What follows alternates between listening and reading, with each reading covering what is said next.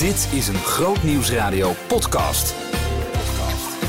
Welkom bij de wekelijkse podcast van Groot Nieuws Radio. Deze week geen gefeaturede podcast, maar 2 fragmenten die je absoluut niet gemist mag hebben. Wat gaan we doen? We gaan luisteren naar een man die heel veel te vertellen heeft, Henk Binnendijk. En we gaan op bezoek in de dierentuin. Groot Nieuws Radio podcast. Met Maurits Rijnoud. Henk Binnendijk. Ja, hij is voor heel veel mensen een inspiratiebron. Hij brengt ze dichter bij God. Henk is een heel radicaal iemand. Als je hem hoort praten over het geloof, dan denk je, daar zeg je rake dingen. En naarmate hij ouder wordt, wordt hij iets milder, maar blijft nog steeds heel duidelijk. Hij schreef een boek over de tabernakel en straks hoor je een gesprek daarover met Jorike. Ze heeft hem opgezocht in zijn tuinhuisje, heeft het al eerder gedaan. Ze sprak 3 uur met hem en dat is opgeknipt in 2 uitzendingen van bij Jorike. Eentje op dinsdag, eentje op donderdag. Terug te vinden op de site grootnieuwsradio.nl. Maar het verschijnt ook zeker nog op het podcastkanaal bij Jorike. Dat dus straks. Eerst gaan we even naar de dierentuin. Want Marien vroeg zich af, hoe is het daar eigenlijk in coronatijd? Ja, ik ben vandaag op een plek die normaal gesproken eigenlijk met dit weer ontzettend druk zou moeten zijn. Maar het is overdovend stil eigenlijk. Nou, je hoort natuurlijk de vogels fluiten. En ik zie ook een hoop dieren. Ik ben namelijk in de dierentuin. Want ik heb 2 vragen eigenlijk als het gaat om de dierentuin. Eén, hoe houden ze het vol eigenlijk? Want ze zijn al maanden dicht en het kost volgens mij ontzettend veel geld om dit te onderhouden. En 2... wat is de impact eigenlijk op de dieren? Bloeien ze misschien op of juist niet? En hoe gaat het ermee? Daarvoor ben ik vandaag in de dierentuin.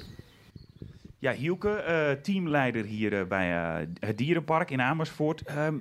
Ik denk, jullie zijn al maanden dicht. Allereerste vraag die veel mensen denk ik hebben. Hoe is het met de financiën? Nou, we hebben er wel eens beter voor gestaan. En daar druk ik me nog heel dun uit. We zijn weer dicht sinds afgelopen december. Maar het jaar daarvoor zijn we natuurlijk ook regelmatig dicht geweest. En je draait niet op volle capaciteit. Dus dat komt de cijfers niet ten goede. Het is niet dat we morgen omvallen. Maar we moeten niet heel veel langer dicht zijn. Ja. Want je hoort het bijvoorbeeld de horeca natuurlijk vaak voorbij komen als het gaat om... dat ze na een paar weken al zeiden van wij vallen eigenlijk op. Hoe zit dat eigenlijk met dierentuinen? Want ik denk dat veel mensen eigenlijk niet precies weten hoe dat werkt bij een dierentuin. Bij een horeca kan iedereen zich dat voorstellen. Maar hoe zit het bij een dierentuin? Ja, het dierenpark kost echt heel veel geld. Als je alleen al kijkt naar de dieren en de verzorging die de dieren krijgen... Ja, die kosten die draaien non-stop door. Het is niet een stekkertje dat je ergens uittrekt, gelukkig maar. Dus die dieren moeten voer krijgen. Nou, dat... plus alle gebouwen, et cetera, die je hier vindt. De speciale eisen die aan die gebouwen hangen. Maar ook alle mensen die hier werken. Het onderhouden van het park. Dat kost ontzettend veel geld. Per dag zo'n €25.000. Hoe zit dat eigenlijk? Hoe lang kunnen jullie het nog volhouden? Nou, niet heel erg lang. Kijk, het is niet dat we morgen meteen omvallen. En dat we in een faillissement wegzakken. Maar we moeten niet heel lang meer gesloten zijn. Ik hoopte heel erg dat we in de voorjaarsvakantie open mochten. Dat ging niet door. Toen hoopte ik heel erg dat we in de meivakantie open mochten. Ja. Dat zou kunnen, want als we de stappen volgen... 11 mei is mijn onofficiële week meivakantie. Ja, als we die missen, dan wordt het echt heel, heel, heel, heel moeilijk. Dus ik ga echt van die meivakantie uit. Er zijn er al een paar dierenparken die natuurlijk met die field labs meedoen. Hoe werkt dat? Hebben jullie er nog over nagedacht? Of? Ja, je wordt gevraagd voor die field labs. Wij zijn daar niet voor gevraagd. Dat heeft te maken niet met dat wij als park niet leuk zijn... maar dat heeft logistieke redenen. Ze maken een verdeling door heel Nederland. Daar zaten wij niet bij. Maar als we er na gevraagd worden, dan gaan we in gesprek. We staan er ook niet om te springen... want we denken dat we gewoon veilig open kunnen zonder de sneltesten. Laatste vraag, en misschien wel de belangrijkste. Hoe is het eigenlijk met de dieren?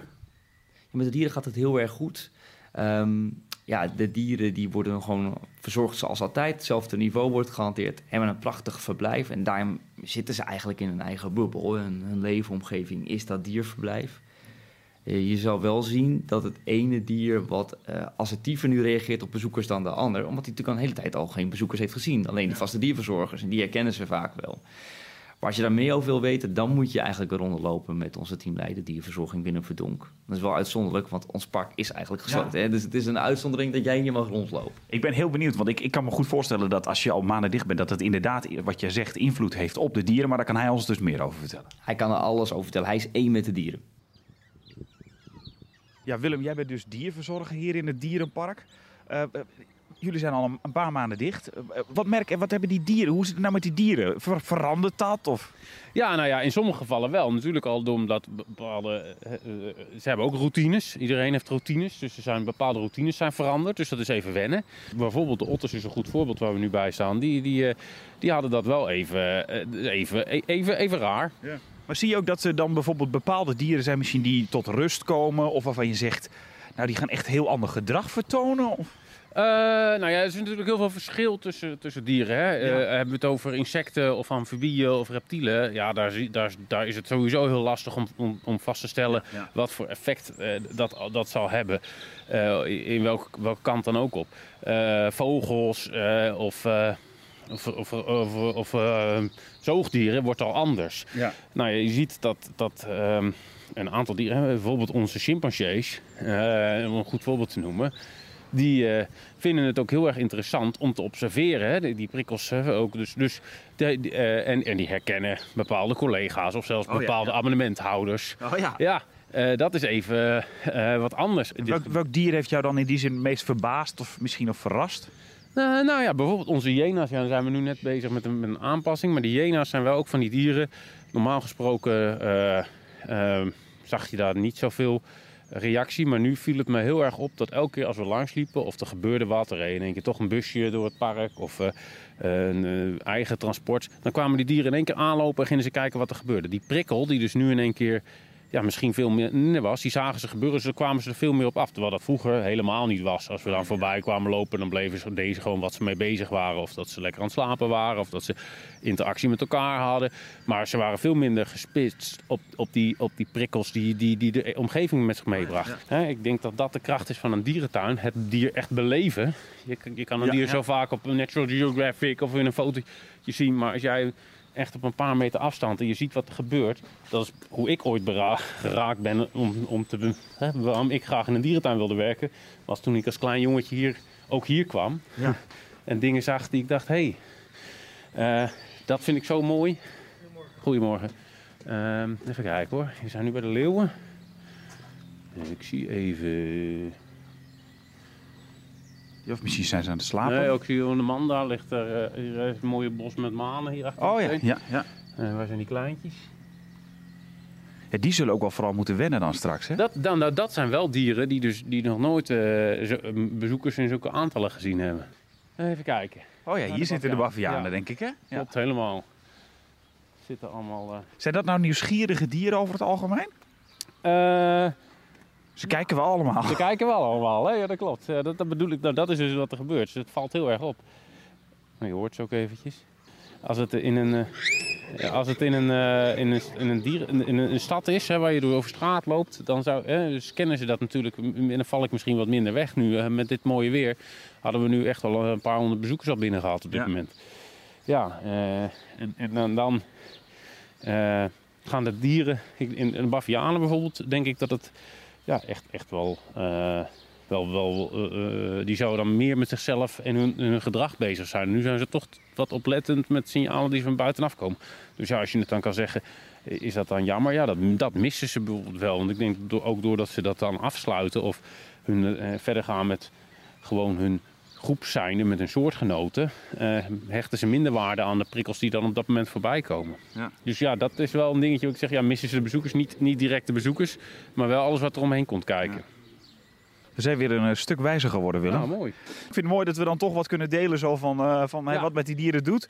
Ook omdat mensen hier nu nog niet kunnen zijn natuurlijk. Ja. Dat ze dan toch wat mee kunnen krijgen zo. Klopt. En we hopen natuurlijk dat ze snel hier weer langs kunnen komen. Dat hopen we allemaal, ja. En dat zou denk ik, voor mens en dier het beste zijn. Ja, nou we wachten af hoe het op welke kant het op gaat met al die versoepelingen en met de besmettingscijfers, want die zien er dan weer niet zo goed uit. Groot Nieuws Radio podcast met Maurits Rijnoud. De tabernakel is het mooiste wat God aan ons heeft gegeven om te laten zien welke band hij met ons wil hebben. Dat zegt Henk Binnendijk en daarom heeft hij er ook een boek over geschreven. In het voorwoord staat het volgende, dat Henk ontzettend blij is dat hij dit mag achterlaten aan de mensen om hem heen. Jorike vroeg zich onder andere af of die dankbaarheid groter wordt naarmate Henk ouder wordt. Ja, ik ben daar inderdaad, en zeker in dit geval, want ik heb het in het voorwoord gezet bij dit boek, ook heel dankbaar voor. Kijk, het boek wat hiervoor uitkwam was het boek Hoe ziet de hemel eruit? Ja, dat is natuurlijk mooi, maar dat is voor mensen ook vaak wat ver weg. En straks kom jij nog met een vraag van wat bedoel je met de hemel, denk ik. Maar, en daarom had ik toch ook een diep verlangen, je moet mensen helpen om die weg te kunnen gaan, om die hemel te kunnen gaan ervaren in hun leven. En daar is dit boekje, omdat het over de tabernakel gaat, ja, het is het allerbeste wat God ons geven kon om een weg aan te geven, waardoor we dichter bij God komen en dichter bij de hemel komen. Dus in die zin heb ik het gevoel dat ik toch een beetje een handleiding mag geven daarin. En kijk, ik weet niet hoe lang ik nog op aarde ben, maar zolang ik nog wat mee kan geven, het is toch een erfenis die je achterlaat.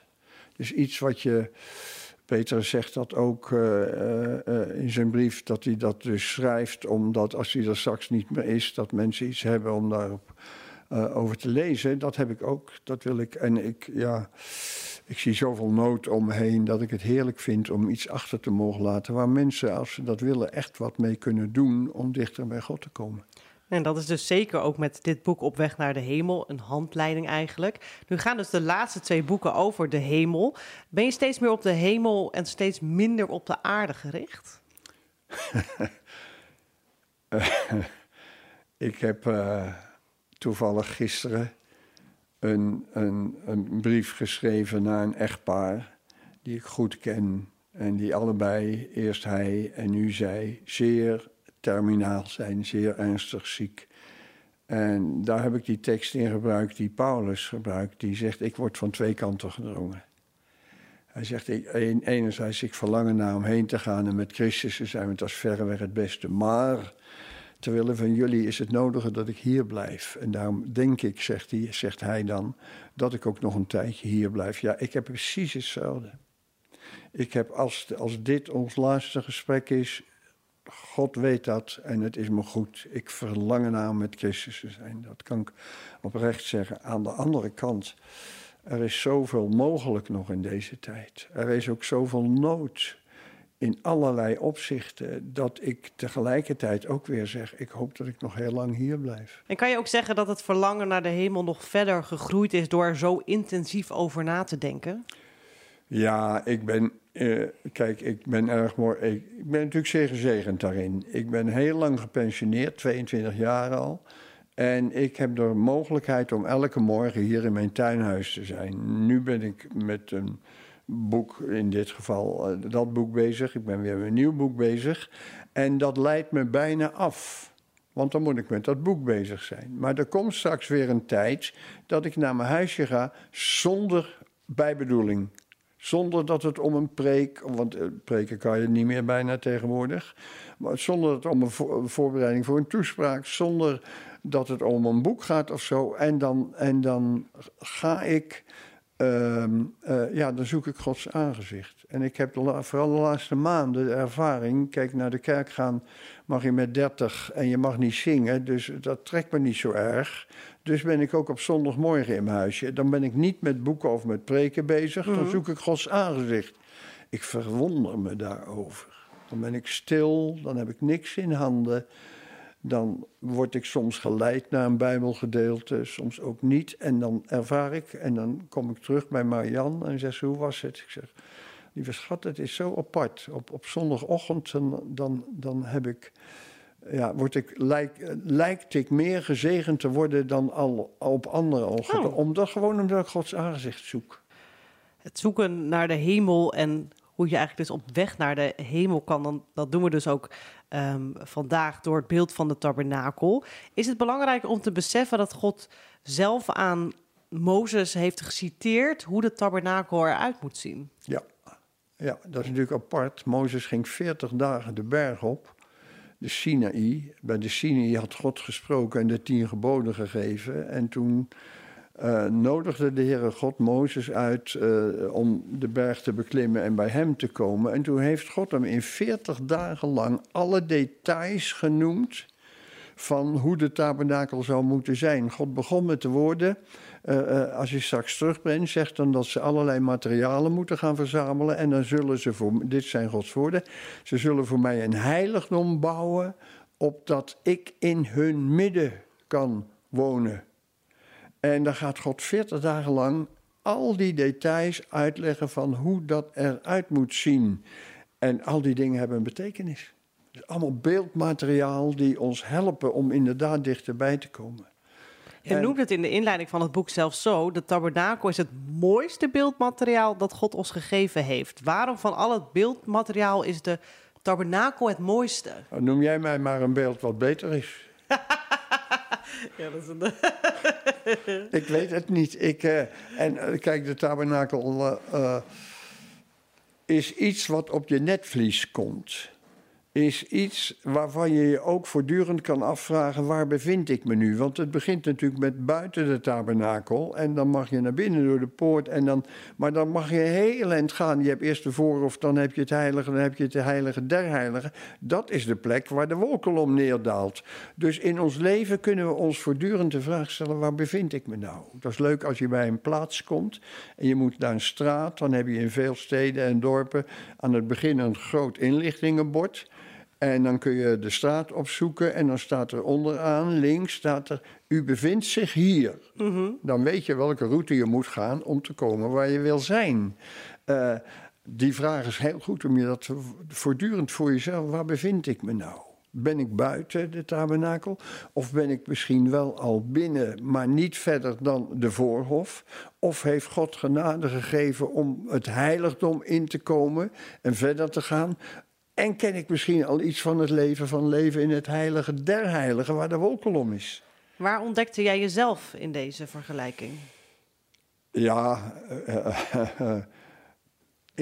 aanvankelijk natuurlijk in het begin buiten de tabernakel. Ik kom uit een kerkelijk gezin. Ik ben als kind gedoopt. Ik heb belijdenis gedaan. Ik was heel actief in mijn kerk, totdat ik erachter kwam... dat ik buiten de tabernakel leefde. Dat ik het koninkrijk Gods niet was binnengegaan. En dat ik, en daar heb je die twee woorden, dat ik een vorm van religie had. En dat is de grootste vijand van relatie. Dat is je hebt ook het spreekwoord van de grootste vijand van het beste is het goede. Nou, het is de duivel gelukt om te komen met een soort godsdienst... ja, je moet bijna zeggen godsdienst zonder God. Een godsdienst waarin geen relatie is. Niet de warmte is van het omgaan met de persoon van God zelf... in grote ootmoed en eerbied. Maar dat is en de duivel heeft dat in het begin heeft hij dat heel goed op poten gezet. Meteen na de zondeval beweegt hij... De twee zonen van Adam en Eva, beweegt die Kaïn om een offer te gaan brengen. En die doet dat van de vruchten van het land. En dan ziet zijn jongere broer Abel dat en die gaat een offer brengen. Die neemt een dier. Of Abel zich dat allemaal bewust geweest is, weten we niet. Maar hier ligt de grondslag van twee godsdiensten. En God zegt, zo staat het in de Bijbel, God sloeg acht op Abel. En zijn offer. En op Kaïn en zijn offer, en ik citeer letterlijk... en op Kaïn en zijn offer sloeg God geen acht. Dat betekent dat er twee godsdiensten zijn. In het eerste is God, ligt zijn hele hart in, Abel... en in het andere interesseert God niet. En die lijn vind je door de hele Bijbel... Die lijn vind je door de hele geschiedenis. Jezus heeft het felste gereageerd op een godsdienst... waarin er geen sprake van een echte relatie is. Mijn vraag was ook natuurlijk, waar ziet u zelf in de vergelijking? Nou, dat was eerder dus nog daarbuiten. Maar ik ben eigenlijk nog wel benieuwd, waar zie je jezelf nu? Dat is een hele lastige vraag. Want als je over jezelf iets gaat zeggen... Ik vertel heel vaak dingen waarin ik het niet zo goed gedaan heb. En waarin ik fouten gemaakt heb. En waarin ik teleurgesteld ben, ook in mezelf. En om dicht bij de mensen te zijn. En zodra ik iets van de andere kant ga vertellen... moet ik vreselijk oppassen dat je daardoor niet jezelf verwijdert van mensen. Zeggen, ja... Ik ben in het heilige de heilige. Ja. Ja. Maar voel je, dus je kunt dat bijna niet zeggen. Ja. Dus laat ik het maar niet zeggen. Nee, dan passeerden we deze vraag. Ik heb wel mijn gedachten erover, maar die slik ik even liever in. Maar ik wil wel even hoor ik zo meteen dan wel. Misschien. Ik ga wel even terug naar dat Johannes 1. Dat ene verhaal is die bruiloft. Hij maakt, ik vind dat op zich, ja... Toen ik tot geloof kwam, stond ik midden in de wereld. En met alle gevolgen van dien. En dan zie je daar Jezus, die is op een bruiloft. En dan is de wijn gelukkig op. Dan worden ze een beetje nuchter. En dan heb je de gelegenheid om het evangelie te verkondigen. Dat doet hij helemaal niet. Hij maakt nieuwe wijn. Dat is zo fascinerend. Ik heb dat zo moeten leren in het begin van mijn geestelijk leven. Ik kon bijbelstudie geven, maar ik kon niet leven. Ik wist niet hoe ik me gedragen moest op een verjaardag en dergelijke. En ik nam het Jezus bijna kwalijk dat hij daar van water wijn maakt. 600 liter. Dus ze konden er flink tegenaan, hoor, de komende dagen. En dan denk ik, heer, ik snap er niks van. Die mensen zijn in nood, die mensen kunnen verloren gaan en u geeft ze wijn. Dat is de ene kant van het verhaal. En Johannes vertelt dat, denk ik, ook om te laten zien hoe kostbaar die hemelse bruiloft straks zal zijn. Van de bruid en de bruidegom Jezus in de gemeente. Maar wat vertelt hij daarna? Hij gaat naar de tempel. En hij ziet al die mensen die daar handel drijven met offerdieren en dergelijke. En hij maakt van touwtjes, zo staat het in een van de evangelie, een zweep van koptouwtjes van koeien. En hij jaagt het hele spul eruit. Dan denk ik, dit is een totaal ander verhaal dan die bruiloft in Kana. Daar is hij de vriendelijke, dicht bij mensen, liefdevol. En dan komt hij nota bene in de tempel en die veegt hij leeg. En dat komt omdat hij ongelooflijk veel moeite heeft... Ja, met een godsdienst waarvan hij zegt, ja, dit is een warenhuis geworden. Het had een gebedshuis moeten zijn, gericht op God. Maar eens kijken wat jullie ervan maken. En dat loopt door de hele geschiedenis en dat loopt ook door mijn leven heen. Omdat je proeft dat er toch ook, ja, zonder te willen oordelen, er is gewoon veel religie. Veel religie? Ja, en daar verzet ik me tegen. Terwijl ik ook het midden, ik zit nog steeds op dezelfde plek als waar ik altijd gezeten heb in mijn eigen kerk. Ik ben buiten de kerk tot geloof gekomen, maar op die plek blijf ik altijd. Dus ik wil daar dichtbij blijven. Maar tegelijkertijd is het best ook wel moeilijk om te zien dat er zoveel religie is en vaak betrekkelijk weinig relatie. Ja, Henk Binnendijk over het conflict tussen religie en relatie. En over hoe Jezus daar eigenlijk al korte metten mee probeerde te maken toen hij op deze aarde rondliep. Dat was hem weer voor deze week. Week 16 van 2020. 2021 natuurlijk. Ik hoop dat je er volgende week weer bij bent. Abonneer je op dit kanaal en laat het ook eens even aan iemand anders weten. Als je vindt, je moet dit volgen. Want je krijgt het allerbeste en allerleukste van Groot Nieuws Radio elke week automatisch op je smartphone.